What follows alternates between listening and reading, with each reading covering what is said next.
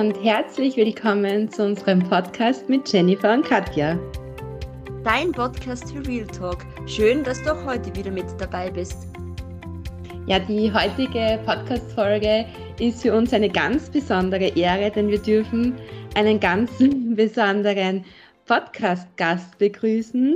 Und zwar ist es eine, meiner Meinung nach wirklich ein Skiprofi, ein Skistar und auch ein Olympiastar. Herzlich willkommen, liebe Miriam. Danke für deine Zeit. Darum würde ich dich bitten, stell dich kurz vor. Wer bist du genau? Woher kommst du? Verrate uns etwas aus deinem tollen Leben.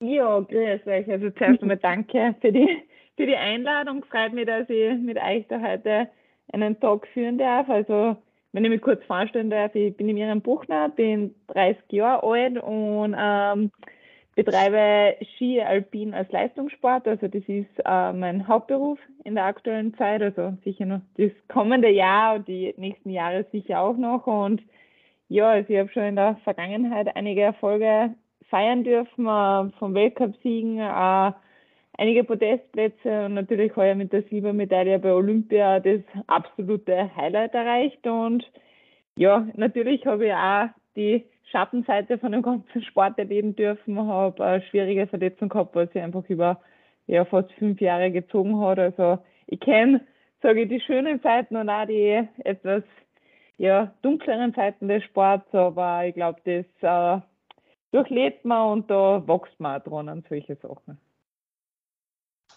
Ja, ich glaube wirklich im Leistungssport, da muss man wirklich eine Berg- und Talfahrt, wie das genau zu dir passt, ähm, durchleben. Aber natürlich, wenn man dann dran bleibt, darf man da sicher super Erfolge feiern und in dem Jahr hast du ja wirklich Spitzenleistungen erbracht. Ja, also das, eh, wie ich gesagt habe, ähm, das, ich glaube, durch, dass man eben auch nicht nur durch Erfolge, sondern eben durch die Niederschläge sicher umso mehr wächst. Also ähm, es ist natürlich ist es immer schön, wenn es nur die Sonnenseite gibt, aber eben im Sport, ähm, das ist glaube ich wie in jedem Beruf, gibt es natürlich auch schwierige Zeiten. Aber ja, wenn man hinfällt, ist es einfach umso wichtiger, dass man einmal mehr immer wieder aufsteht. Ja, also Miriam, mich würde es voll interessieren, äh, wie du eigentlich so zum Skisport gekommen bist. Also angenommen, es hätte jetzt nicht mit dem Sport geklappt, ähm, was wäre dann dein Plan B gewesen?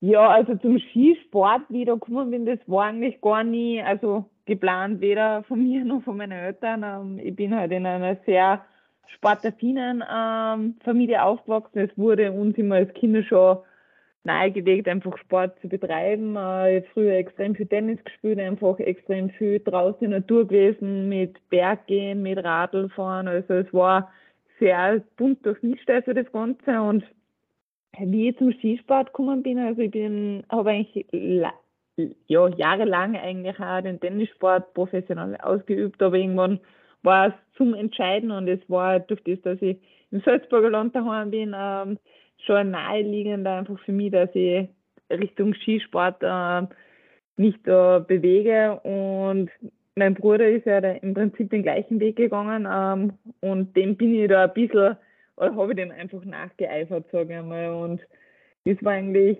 eher als Zufall. Es war nie geplant, dass man da das professionell ausübt. Es hat einfach immer Spaß gemacht und da bin ich eigentlich dann einfach so eingewachsen. Und natürlich, äh, wie auch den Sport früher nahegelegt habe, waren, waren meine Eltern eigentlich sehr wichtig, auch berufliche Ausbildung oder beziehungsweise, dass man einfach für später gerüstet ist. Äh, einer war von Anfang an einfach einmal wichtiger, sagen wir mal, die Matura zu machen. Und ich habe auch dann später neben dem Sport da eben ein BWL-Studium angefangen, habe da den Bachelor fertig gemacht. Da bin ich jetzt auch noch beim Sportmanagement-Studium dabei, also für einen Master.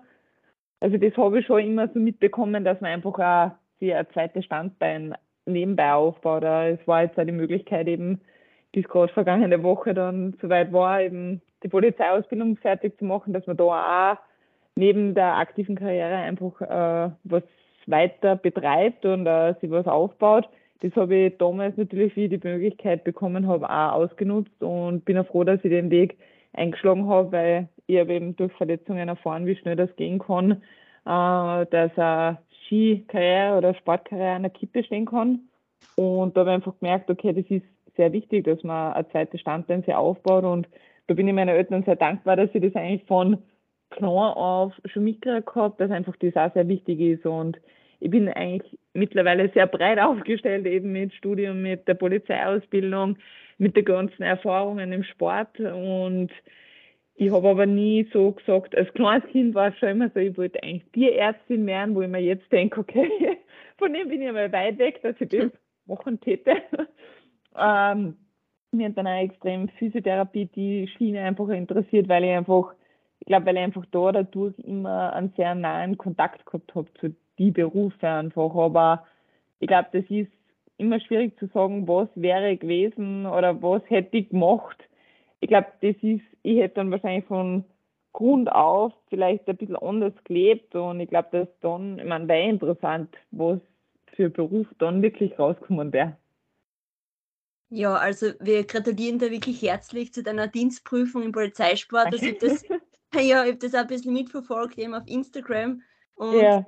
ich habe mich halt voll gefreut. Also so auch, ja, wahrscheinlich halt auch so persönlich. Mein Bruder wollte da immer so Polizist werden und es ist okay. dann auch was anderes geworden. Und ja, das hat mich irgendwie voll imponiert. Und ja, also man merkt irgendwie voll bei dir, dass du voll vielseitig interessiert bist. Also, dass die so vieles auch interessiert, einfach hat und ähm, ja, das sicher schwierig war, ähm, weil man alles das Gleiche gar nicht machen kann, vor allem auch mit der Zeit, ähm, weil du doch aktive Sportlerin bist, dass sich genau. das wirklich alles ausgeht. Also, ich kann mir vorstellen, das ist schon, ähm, ja, da steckt schon ein Management halt auch richtig dahinter, dass man das wirklich ähm, alles unter den Hut halt einfach abbringt. Ja, natürlich. Also, ähm, es ist schon ab und zu einfach stressig, aber es ist, ich meine, ich bin der Typ dazu, der, ich kann nicht extrem lang auf der Fauna liegen. Das muss ich auch sagen. Ich bin innerlich äh, sehr getrieben eigentlich. Äh, ist oft nicht, oder ist oft einfach nicht auch positiv, weil ich selber dann schauen muss, okay, ich muss wirklich zur Ruhe kommen, äh, dass eben die ganzen Trainings auch seinen Effekt sorgen. Also ich muss mir da schon oft an der Nase nehmen und sagen, okay, äh, du musst einmal ein bisschen runterkommen auch äh, aber ich bin halt jemand, der einfach viel gern macht einfach und äh, in der Freizeit einfach auch, ich will oft meinen Horizont einfach nur erweitern und das mit der Polizei war, wie ich schon gesagt habe, einfach eine optimale Möglichkeit, was wir da äh, vom Bundesministerium da eben zur Verfügung gestellt gekriegt haben, weil welchen Beruf äh, kann, man, kann man neben einer aktiven Karriere wirklich erlernen und da ist es auf uns Sportler wirklich einfach ein richtiger Lehrplan abgestimmt worden und das war richtig gut und ich bin auch froh, dass ich da also teilhabe nehmen können und dass ich da die Möglichkeit gekriegt habe und ja, mit meinem Studium, das ist ja wirklich so, das mache ich, wie es halt einfach zeitlich ausgeht. Das ist auch was, wo ich sage, okay, mit dem will ich mich absolut nicht stressen. Äh, bin aber da jetzt eigentlich eher schon relativ weit, aber ja, ich glaube, ich brauche das einfach so, dass ich sage, okay, neben dem Sport gibt es was anderes und brauche dann einfach den Ausgleich auch für den Kopf wieder. Aber es ist eben auch wichtig, dass man mal sagt, okay, na, nichts da muss auch mal drinnen sein. Ja, also das kann ich viel gut verstehen. Also bei mir ist es auch ähnlich so. Also ich komme ganz schwer zur Ruhe. Also du sprichst mir wirklich da aus der Seele wirklich und ich muss dann auch immer was machen und ich bin mein Studium jetzt auch fertig. Also Sozialpädagogik ja. und trotzdem denke ich jetzt schon, ich weiß nicht, das mit dem Kopf irgendwie braucht wahrscheinlich noch irgendwas dann. Also ja. verstehe ich gut. ähm, für mich ist es auch wirklich ein Wahnsinn zu sehen, weil ich habe immer gedacht, so wie ich dich aus dem Fernsehen, aus der Skikarriere kenne, für dich zählt eigentlich nur der Leistungssport oder beziehungsweise generell, wenn man sagt, andere Kollegen von dir, ich glaube, die Tagesroutine ist meistens wirklich nur der Sport, aber du bist ja wirklich so vielseitig auf gestellt, da sieht man eigentlich, was alles möglich ist im Leben. Aber trotzdem würde es mir jetzt auf den Sport bezogen interessieren, wie so da deine Routine ausschaut, quasi mit Training rundherum. Wahrscheinlich kommt es einmal auf die Saison drauf an, aber vielleicht kannst du da ein bisschen was berichten. Ja, klar, also es ist schon, ähm, ich muss sagen, also natürlich mache ich viel rundherum, aber der Hauptaugenmerk äh, liegt schon absolut am Leistungssport. Also im Ski-Alpinen, ähm, eben, ich nutze die Zeit, wo es oft leere Stunden sind, einfach für was anderes. Ähm, ich sage jetzt, wie es einfach, wenn die Haupttrainingszeit im Sommer, da gehen schon um die 25 bis 30 Stunden in der Woche auf reines Training aus. Und da ist eigentlich meistens schon so, dass ich sage, okay, ich trainiere von am Vormittag von 8 bis kurz vor 12. Also ich bin in einem Olympiazentrum in der Nähe von Salzburg. Äh, habe eigentlich dort immer mein Vormittagstraining. Dann über Mittag ist es meistens so, dass man eigentlich dann nochmal heimkommt. Natürlich Essen ist für uns ganz wichtig. Ähm, und die Nachmittagseinheiten bewegen sich auch noch einmal, es ist ein bisschen unterschiedlich, um die zwei Stunden einfach. Also es ist schon eigentlich sehr genau getaktet, wie man wann trainiert. Also man probiert da schon, dass man einfach einen Rhythmus findet. Äh, natürlich ist es nicht jeder Tag gleich, weil einfach das Training auch sehr variabel ist. Aber im Moment oder im Moment im Sommer ist es eigentlich wirklich so, dass man sagt, okay, man trainiert vormittags und nachmittags, eher Sonntag ist oder freie Tag, also nichts sportbezogen also da muss der Körper auch mal zur Ruhe kommen. Und im Winter ist es halt auch total unterschiedlich. Da hat man einen anderen Rhythmus durch die Wettkämpfe, durch Reisereien. Also da ist es dann schon eigentlich wieder unterschiedlicher. Ja, das ist schon spannend, einen Einblick quasi zu bekommen in den richtigen Leistungssport. Ich muss sagen, ich habe als Kind ähm, Leistungssport Schwimmen betrieben. Okay. Aber jetzt, wenn man bei dir das so richtig auf Olympia und Co. Ähm, sieht, ist das doch Weltspitzenleistung und da denke ich mir einfach, da muss eine Routine, ein Plan da sein und da muss man sich ja täglich motivieren können. Und natürlich hast du ja auch immer einen täglichen Leistungsdruck. Und wie gehst du da eigentlich dann mit dem Leistungsdruck um? Wie, wie hältst du dich da mental fit? Ähm, ja, es ist eben das, was ich vorher nicht ähm, angesprochen habe. Das sind ja jetzt eine rein sportliche Trainings gewesen. Es ist natürlich so, dass man den Körper schauen muss, dass Physiotherapie, Massageeinheiten dazukommen. Das ist für den Körper wichtig und eben, wie du jetzt angesprochen hast, das mentale Training ist auch eine wesentliche Komponente, was im Leistungssport einfach äh, glaube ich, mittlerweile oder einfach immer noch wichtiger wird, weil einfach der Druck von außen, äh, der Druck von sich selber sich ja teilweise auch enorm noch einmal entwickelt hat. Also es ist schon, dass, glaube ich, dass die ganzen Social Media Sachen, äh, dass das alles ein bisschen präsenter abläuft wie vielleicht früher und für mich ist es da schon so, dass ich ja also Mentaltraining äh, gerade die letzten Jahre mit der Verletzung äh, sehr stark in Anspruch genommen habe und mir das auch extrem hilft. Äh, ich glaube, dass da zwar jeder Sportler bei der Herangehensweise oder was er wirklich braucht, äh, sehr unterschiedlich ist. Bei mir ist es häufig so, dass einfach bei mir nur das Reden einfach wichtig ist und dass man sich einfach öffnet und auch einfach eine Person hat, wo man ich, auch einfach negative Gedanken sich äußern kann und glaube, dass das schon mittlerweile auch ein großer Schwerpunkt ist, den man vielleicht leicht vergisst, aber der ein wesentlicher Faktor im Leistungssport ist. Also wie sieht es dann eigentlich mit deinen sozialen Kontakten so aus? Also kommen dir dann eher die ganzen Freundschaften so vermehrt oder überhaupt ausschließlich aus dem Sportbereich oder nicht? Äh, nein, es ist eigentlich komplett gemischt. Natürlich, äh, bei mir war es so, ich bin in eine Schule gegangen, was nichts mit Sport zum Tor gehabt habe. Das ist auch schon eigentlich eher eine Ausnahme. Also ich bin in, ich bin in ein normales Gymnasium gegangen. Dadurch habe ich da, glaube ich, schon komplett äh, andere Freundschaften aufgebaut, ähm, auch von daheim aus. Also es ist schon so, dass vermehrt natürlich äh, aus dem privaten Bereich, nicht aus dem Leistungssport, ähm, Freundschaften entstehen. Aber durch das, dass wir ja unglaublich viele Tage im Jahr unterwegs sind, und auch eben im Olympiazentrum zum Beispiel mit anderen Sportarten zum Tor hat, äh, ist es auch so, dass natürlich der Freundschaften sich entwickeln und ich glaube, dass es ziemlich bei mir ausgeglichen eigentlich ist, dass Freundschaften sowohl aus dem Nicht-Sportbereich kommen als auch aus dem Leistungssport und ich habe jetzt gemerkt, durch zum Beispiel eben durch die Polizeischule, wir haben da letztes Jahr das erste Jahr Praktikum gehabt, da hat man auch wieder mit komplett ja andere Leute wieder was zum da. Und das ist einfach schön, wenn man dann unterschiedliche Bereiche hat, aber sie dann auch da extrem gute Freundschaften ähm, entwickeln können.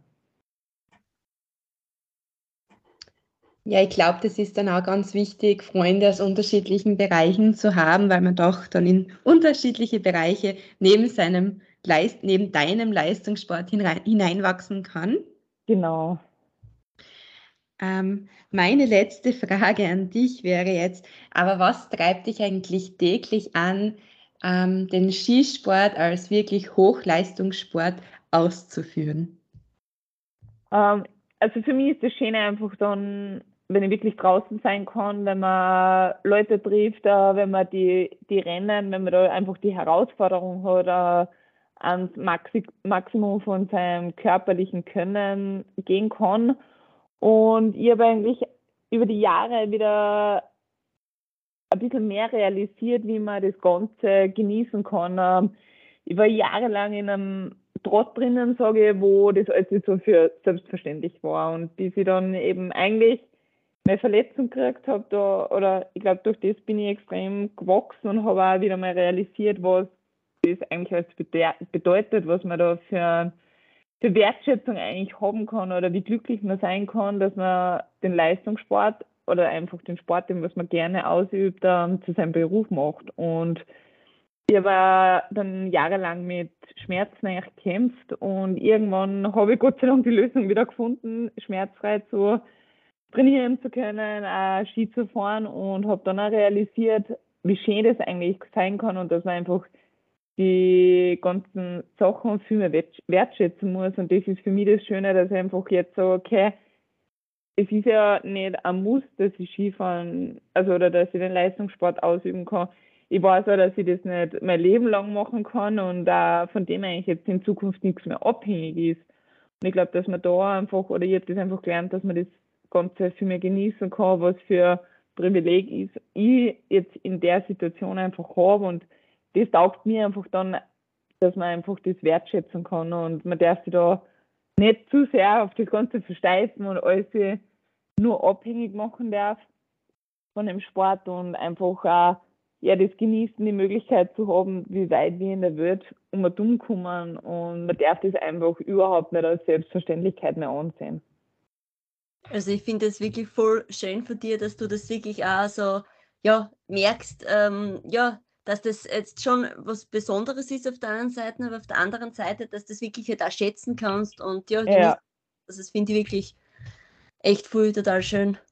Nein, weil wir wachsen da, sage ich mal, auf in dem ganzen Sportbereich, in so einer Bubble eigentlich und meint eigentlich, das ist selbstverständlich, aber also ich glaube, wenn man dann einmal so tiefe Phasen hat oder auch wie es jetzt in die letzten zwei Jahre mit der Pandemie war, ähm, dann wird man dann einmal eingeschränkt und sieht oder lernt das einmal zu kennen, dass eigentlich gar nichts selbstverständlich ist. Und mhm. ich glaube, man muss da wirklich teilweise einfach wieder overgeholt werden und sagen, okay, ja, wie gut habe ich es eigentlich? Und das ist jetzt, glaube ich, nicht nur beim Leistungssport, sondern man muss einfach kleine Sachen wieder wertschätzen. Und mhm. mir hat das halt wirklich extrem geholfen, dass ich sage, okay, ja, genieß das Ganze einfach wieder viel mehr. Sei froh, dass du das machen kannst, was du machen darfst. Und also das hilft halt mir einfach extrem. Und natürlich sind Trainingseinheiten können extrem zart sein und ich glaube, wir Sportler haben da auch nicht immer die größte Gaudi dabei, weil es ist ab und zu einfach wirklich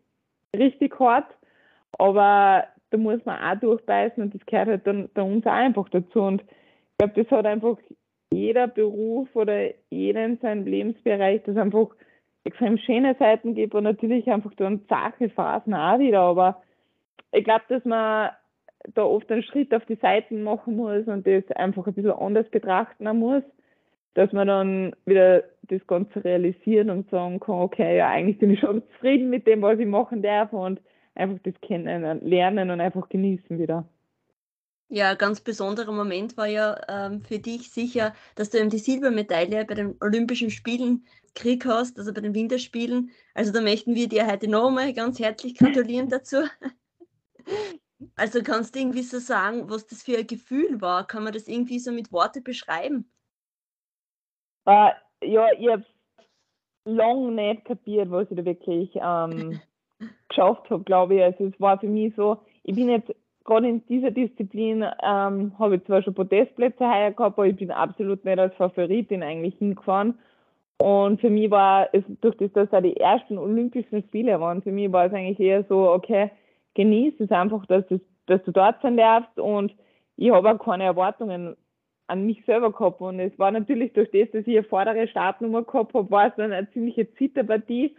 Und ich habe, glaube ich, auch dann relativ lang nicht realisiert, was das wirklich heißt, Olympia ähm, Silber zu machen. Und ich habe da einfach Wochen braucht, dass ich sage, okay, du hast es wirklich da auf den Punkt gebracht, was es nur alle vier Jahre gibt. Und das hat mich schon einfach stolz gemacht und auch eben, dass ich über die Jahre da einfach dranbleiben bin, dass einfach sie die Arbeit dann einfach bezahlt macht. Und ja, es war schon ein Moment, wo ja, das, man, man glaubt das, glaub. Also ich kann mir nicht vorstellen, dass das sie mir im ersten Moment sofort oder dass er sofort realisiert, was er da geschafft hat. Und nein, es war einfach unglaublich und auch, also mit Tränen verbunden, Gänsehaut pur. Also es war richtig, richtig schön.